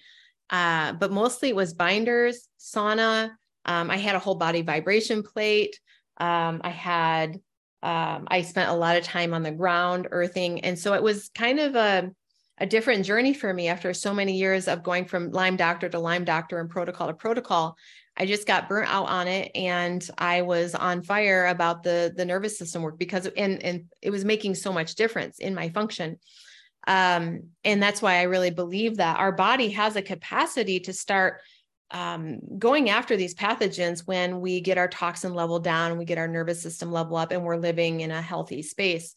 Um, I think that could I have been doing Lyme protocols? Probably. I just was so disin. I didn't have a doctor I trusted anymore, and I was just disenchanted with that whole thing, and I just looked the other way. Um, but I totally feel right now, if I were to need that, I'd be able to tolerate a treatment protocol. Well, I love that you are going to be inspiration for people that listen to this podcast and say, I can't take any treatment because I'm super sensitive and I have all these genetic mutations to prove why I yeah. can't treat. Well, you had all those genetic mutations. You had every infection under the sun. And yeah. yet, through all the techniques and everything you're now teaching through Primal Trust, you are now able to take as many supplements as you need. And you did so after having COVID and you rebounded pretty quickly. So I think that's a really yeah. cool testament and transformation yeah. you described, right? I mean, that's powerful. It's huge. Yeah, it was it was really cool moment when I was like, taking dropperfuls of things with COVID. I'm like, oh my gosh, I can do this. Or I actually, I ended up having a bacterial infection and they gave me Doxy because during COVID and I could take it. And I was like, I can take an antibiotic. It was a check mark. So, you know, I, um, I, I'm not against these things. I'm not a purist. Like we just got back from Costa Rica, got another gut bug. I'm like, I think we're going to do a parasite protocol. And I'm not ashamed of that. I'm like, I think sometimes it's okay. And I think why not? I've had a history and and, and just to get to this point where you know my function is more and more and more and the capacity for these um, to take things is is there. So that i'm not afraid that if i were to start to dip i before i'd be like oh my gosh i can't take anything. I don't feel that way anymore. I could i could take something. I could get on a protocol and probably pull myself out if i needed to do that talk to us about the full body vibration plate. We've had some people talk about it on the podcast. What are the benefits of that? Is it detox? Yeah. Is it treatment? You know, can you give us a little more about what that is, how it works, yeah. and if it helped you at all? Yeah, absolutely. So I wasn't able to exercise at the time, and I had very poor capacity, even for like um, homeopathic detox stuff. I couldn't do a lot. So the whole body vibration plate was a way to stimulate my cells to start detoxing and also get into the body and a little bit of movement. And I mean, I had to start at like two minutes of it. I couldn't even do that. now like i still use it almost every day and do my weight training and i can do 15 minutes and it's not a big deal but it was a way for me to begin getting my cells to release in a way that i could tolerate same thing with sauna just very carefully and then the binders i really um i really find that binders are important um, for people with with this condition and as soon as people can tolerate binders i'm like i'm like get on them because i think it just why why would we not help ourselves pull out these toxins? Like why wouldn't because some people do this nervous system like oh i'm going to like faith heal myself with just nervous system brain retraining. And it's like if you can tolerate things that are helping your body without it becoming an obsession and a like a fix it mode i think i think it's fine. I think it's great. It's a win-win. It's like drinking good water and healthy food. Like why wouldn't you do that if you're trying to help your body heal and finding a practitioner who can work with you carefully and watch out for cell danger response as they're treating Lyme with protocols, I think is great. And I have lots of practitioners I recommend for that. So, you know, I'm not against any of that, where some programs are like, you know, stop all treatment, just do brain retraining. Sometimes people need to stop treatment in that they're so obsessed with everything. It's just like their protocols take them all day and they're in such a sympathetic dominant state that they need to kind of take a break, come be in their body, do the nervous system work, and then carefully get back to certain protocols with a balanced mindset. So I do recommend from time to time, like, you know what? You need a little bit of a break here because you're you're going like batshit crazy with your stuff. You need to come back to center and then add things in slowly to keep yourself out of cell danger response as you walk out of this. Yeah, and your approach is very balanced, as you noted, right? Other brain retraining programs are very much stop everything else, do this and only do this, and this becomes your life, which can be risky as well because you can become obsessed with brain retraining, right? I mean, yeah. that's, oh, that's yeah, another 100%. risk. So totally. I, we get a lot of those that have been brain retraining for years. And I'm like, So- um, yeah, probably not a good idea. But I, I do want to circle back because you made a comment and I want to learn more about why. You said when you start your program, you don't do brain retraining. You start with the vagus nerve and you start with breathing techniques, maybe humming techniques, just to, to calm down the nervous system, take you out of the sympathetic nervous system state and bring you into the parasympathetic state. So, taking you out of fight or flight, bring you into rest and digest. Then, once you've gotten to that area, then you introduce brain brain retraining. What is the risk and or danger of introducing brain retraining while you're still in sympathetic overdrive? Yeah. Um, so I'm going to say one more thing. Even before the nervous system work, our first module is all on the science and on the education because I know that if I can't get your psyche on board with this, it's going to kick and scream and it's going to resist this. So the first thing is like the science, cell danger response, why why nervous system retraining is important to convince you um, to take the time to do this work because the journey of nervous system work is uncomfortable. You're going to have to feel things that you don't want to feel. You're going to have to presence um, very difficult sensations. And so, step one is getting your psyche on board, your your rational mind on board for the for the journey. Now, I don't do brain retraining right away because sometimes I think brain retraining can be a type of escapism where you go into visualization land you're ignoring your body, you're ignoring your relationship difficulties, and you're getting into what can be toxic positivity without developing that brain to body connection that was supposed to develop as an infant. So I'm taking you through the process as a child. You know, we need some type of regulating force to be able to even breathe, you know, in a in a regulated way. So I'm thinking what do people need? They need to become aware of what their nervous system is what state their nervous system is like just becoming aware that i'm in a sympathetic response that education needs to be there. Oh i need to slow down my breathing. I need to take uh, a rest. Um, this relationship is actually causing me to be really triggered or when oh my gosh i feel so much anxiety as i'm people pleasing right now. So getting them aware of that so that with that awareness, their brain retraining is way more targeted and it's way more embodied and it's honestly more real because sometimes it's not about positivity with brain retraining. It's about, you know what, I want to just find compassion for this situation. So I'm going to visualize having compassion for my partner that I'm really upset with right now. I'm going to have compassion for myself. And that might be your brain retraining because you're more aligned with what's going on inside of you. Or maybe your brain retraining setting a boundary and it's got anger in it. You know, oh my God, God forbid you brain retrain an anger moment. But sometimes it's appropriate if you're a people pleaser. So having the nervous system um, understanding and awareness to me is a crucial piece that I think comes first so that brain retraining isn't done in a dysfunctional, toxic positivity way that's self gaslighting.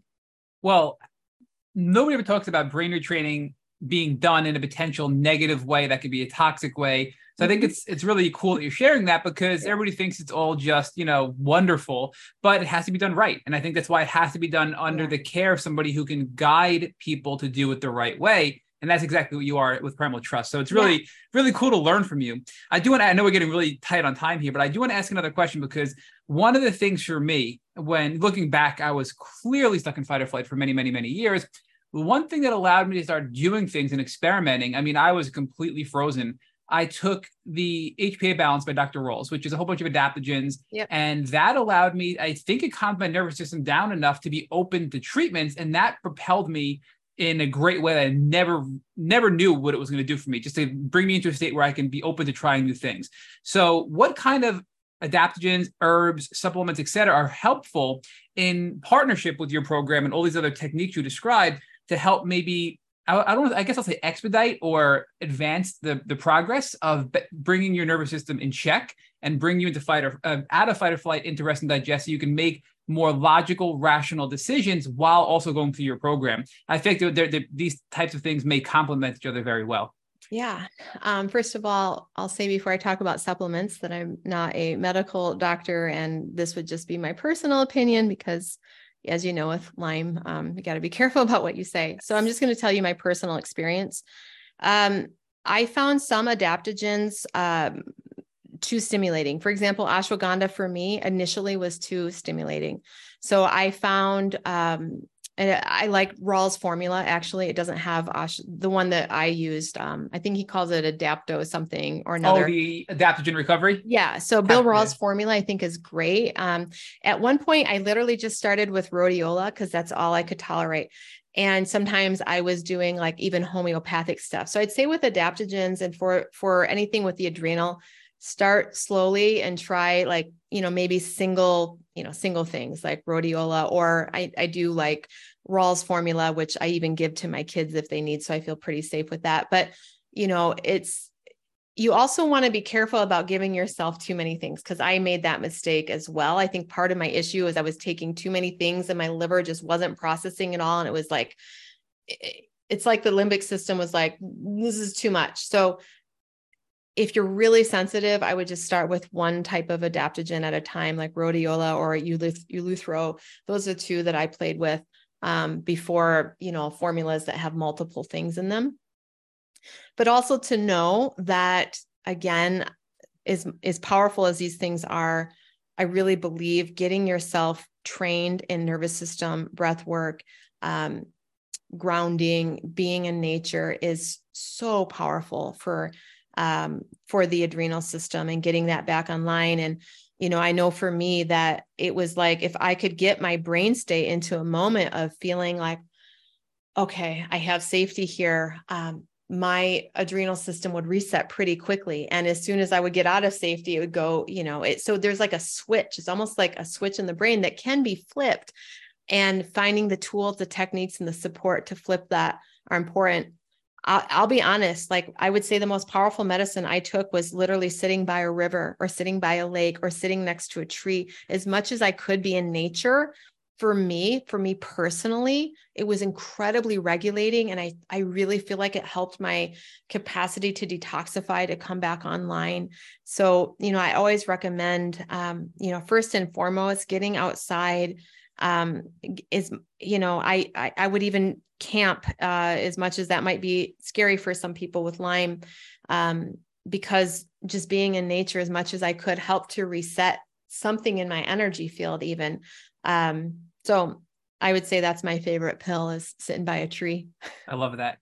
So I do want to ask for a follow up because Jake, I generally think about adaptogens as herbs that, well, and Dr. Rawls describes adaptogens as herbs that help you come to a state of normalcy. Like you, you know, you know they're working if you feel normal. And I, when I first heard that, I'm like, I don't understand. What are you saying? And then once I started taking them, like, I kind of get it now. Like I do get it, right?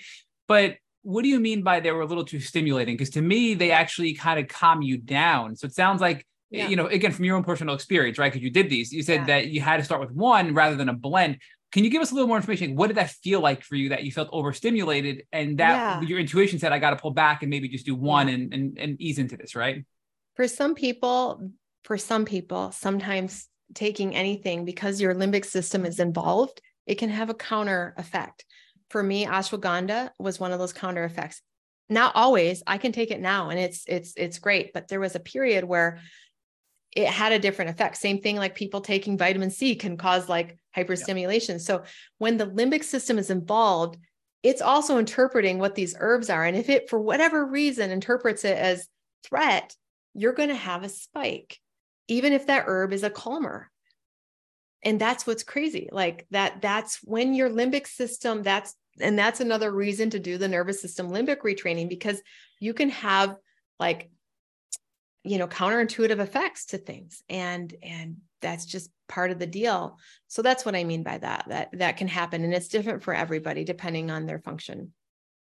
So i'm gonna i want to really make sure we get to talk about primal trust. We've talked about it a lot but can you tell us how did you after you know you, you you talked to us about your lyme then you dealt with the mold and then you started dealing with parasites and then you really you know went really deep into the brain retraining and all all things vagus nerve nervous system etc when did you realize there's something here? I'm going to start Primal Trust and walk us through that d- development of this business yeah. and now how you're helping so many people. Again, we've had countless people tell us that your program has significantly improved their lives. We want to hear what inspired you and how you created Primal Trust. Yeah, thank you for that um, opportunity to talk about this. Well, it's really just been a natural progression of, I'd say, the call of the universe. I started coaching people one on one who are doing brain retraining programs and helping them to implement that in a slightly different way, a slightly less dogmatic way with a little bit more embodiment because I had a background as a physical therapist with somatic training, functional neurology.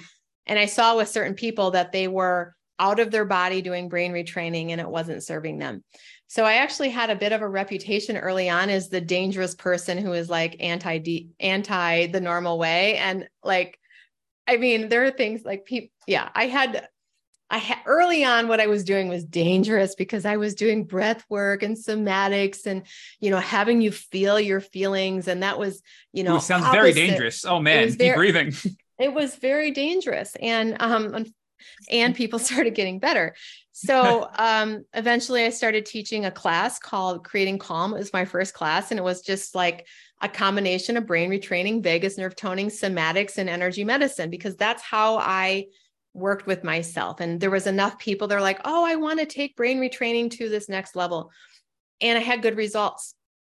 But i also saw that once people started to heal with their nervous system a lot of their relationship wounding would come up and i saw that um, people needed more than just the brain retraining and so i started taking them on the journey that i was going on to help with relationship attachment repair developing this inner adult self finding my true purpose. So my journey became beyond healing from Lyme and co-infections. It was about reclaiming myself. And I started to take my clients on that journey with me, and it had a lot of success. So initially, I launched level two before level one. So Primal Trust Mentorship, um, a bunch of people that were brain retraining took it and they loved it. And we formed a community with a different focus than the typical brain retraining focus a focus on reclaiming your life and on um, that true self attachment repair journey. Um, but i saw that there needed to be a, a, um, a better brain retraining nervous system program than what i had. And so i created a new level one program called regulate which is you know talking about the cell danger response the vagus nerve stuff all that stuff. And that's that launched fall of 2022 so basically primal trust was created with um, the gradual need of my clients of seeing you know they needed more than brain retraining. Oh they need inner attachment repair and so do i. So i'm just going to teach what i'm learning. I'm literally just teaching one step ahead of what i you know my my people that are in my community and i'm still learning. I'm still learning especially the relationship piece. Like i'm really i'm still in that. And how do we continue to heal our relationships so that our body is more resilient? So yeah i'm just teaching what i'm learning and i'm creating a lot of structure around it. And um, it's been really successful to create that structure for others to walk through the same roadmap that I've been on. So it's only been about a year that the full primal trust has been in play where, that you've built out. I mean, it seems yeah. like that's wild. I mean, it, it's it's it's wild the success you've had, and I think yeah. that speaks to the success of the program, how much you've been successful and how much you've blown up over the last year, right? But another really cool thing is you also have a free Lyme mini class, right? Yeah. And it's on your website, primaltrust.org and it's a free Lyme webinar and ebook bundles that all people have to do is put in their name and email and they'll get this free course. Can you tell us a little bit more about it and what people yeah. should expect to get yeah. if they go to your website again, primaltrust.org yeah. and put in their information to get this free Lyme webinar and ebook? Well, I want to tell you why I created it. We launched Regulate, my level one uh, program in the fall, and obviously have people coming in with Lyme, long haul COVID, chronic fatigue, mold, um, chemical sensitivity, all sorts of things we did a, uh, a data collection of the outcomes of, you know, um, after two to four months of regulate, um, what were the outcomes? And the Lyme community blew everyone away with their outcomes. So within two to four months, 51% in improvement with those with chronic Lyme. Wow. They were higher than mold, than chronic fatigue. And I'm like, oh my God, oh my God, this is so good. people need to know like the Lyme people tend to think, oh, you know, that works better for those that just have digestive issues because theirs isn't really an infection. This works for infection. Okay. And we have data and it's so exciting. So when I got that data point in uh, April of this year, I'm like, I'm creating a webinar for Lyme that's free so they can understand why this is so important because to take that i didn't i didn't have the data except for for myself um, most brain retraining pro- pro- programs focus on mold and MCS and chronic fatigue and all that. And we do have great results with that too. Like, don't get me wrong, they're like right behind it, like 40 some percent improvement after two to four months. Two to four months, it's not even that long, right? So to me, I created this program because the Lyme world needs to know that nervous system work is crucial and it helps their treatment. And they can do it at any stage. And then maybe they need to work through the pro- program slowly but even getting the awareness that my nervous system can help my immune system fight this infection and detoxify, that alone is gold that I wished I would have believed in early on. So, yeah, that's why, in a nutshell, that's why I created it. Well, I have to tell everybody that I literally, in real time, just put my email and phone, uh, email and name in, and I can't wait to get the email and now download all that and and watch it. So, if people want to get in touch with you, obviously we talked about your website, primaltrust.org. Your Instagram is really powerful as well. It's primaltrust underscore official is your handle. But what is the best way? Should people hit you up on your website, your social media? What's the best way for people to reach out to you? Yeah, the website has a contact me form. That's going to be the easiest. Just contact me through the website. Um, of course, you can get in touch through social media as well if you're on Instagram, messaging us or the link tree bio. But um, yeah, the website would be the easiest way. I've got a lot of free content on YouTube and on Instagram, like just um, I have a lot of free stuff for you to understand and be able to, you know, implement a lot of this on your own. And I'll be honest, and I say this, like, I don't, if my program doesn't resonate, that's fine. Just find some type of program or book or practice that helps you with nervous system work, and you will be well on your way in a way that I wasn't for many years. I didn't make that a priority at all. Um, and I wish I would have. So I just want to say that as well. So, is there anything, Cathleen or Rich, anything you want to add before we conclude? Or, Cathleen, is there anything we missed that you want to share with our listeners before we conclude this really, really amazing podcast interview? I, I don't think it would be fair to keep Cathleen for another two hours, despite, quite frankly, having two more hours of questions for her. So, I will, uh, I will I will hold back on my uh, on all of my questions about binary brains and neuroplasticity and epigenetics for our follow up. So the only thing I want to do is get Cathleen to commit to having a follow up with us so that we yeah. can we can give our community a part two of all the goodness that uh, that um, she has shared with us.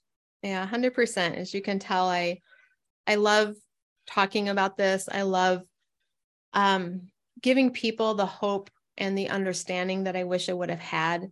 And I just want to say really quick too I know for me, I felt like I was too broken, too sick, too traumatized, too high of an ACE score, too many co-infections that my body my body couldn't do this. My body couldn't self heal. Um, and we're never too broken. We really aren't. We need the right support. We need the right focus. And, you know, finding that, making that a priority, you know, I, I think everybody needs to somehow have enough of that basic resource to climb out of this. But finding a doctor who understands cell danger response and is going to carefully walk you through the journey, finding um, a therapist or a coach um, to help encourage you with your nervous system work, you know finding those those supports that you feel like are solid you can walk out of this you can get out of this your body has an amazing capacity. Um, i'm astounded every day at like what my body can do now despite everything that it's went through. Um, so i just want to give people hope that you know i wasn't sick for just a year i was sick for gosh i mean probably close to 15 years before i started the nervous system work. So you know there's always there's always a capacity in that body. It has a tremendous amount of energy. It's probably using it for protection rather than thriving. So turning that switch into thriving that's the key. How can you switch from protection to thriving? That's the question to ask yourself and to look for that answer.